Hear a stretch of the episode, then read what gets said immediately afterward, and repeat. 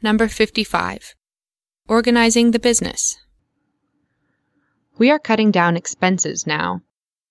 We don't usually cut down expenses, but we didn't increase profits last month, and we need to increase profits this month. We have been increasing profits for eight years since we organized our business. But we haven't been balancing the books for several years. That's why our profits are low. We managed to increase our sales last month, but we didn't manage to increase profits. This is because we spend a lot.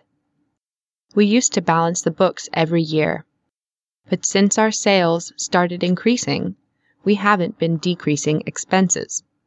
We started spending too much. That's why we are putting things in order now.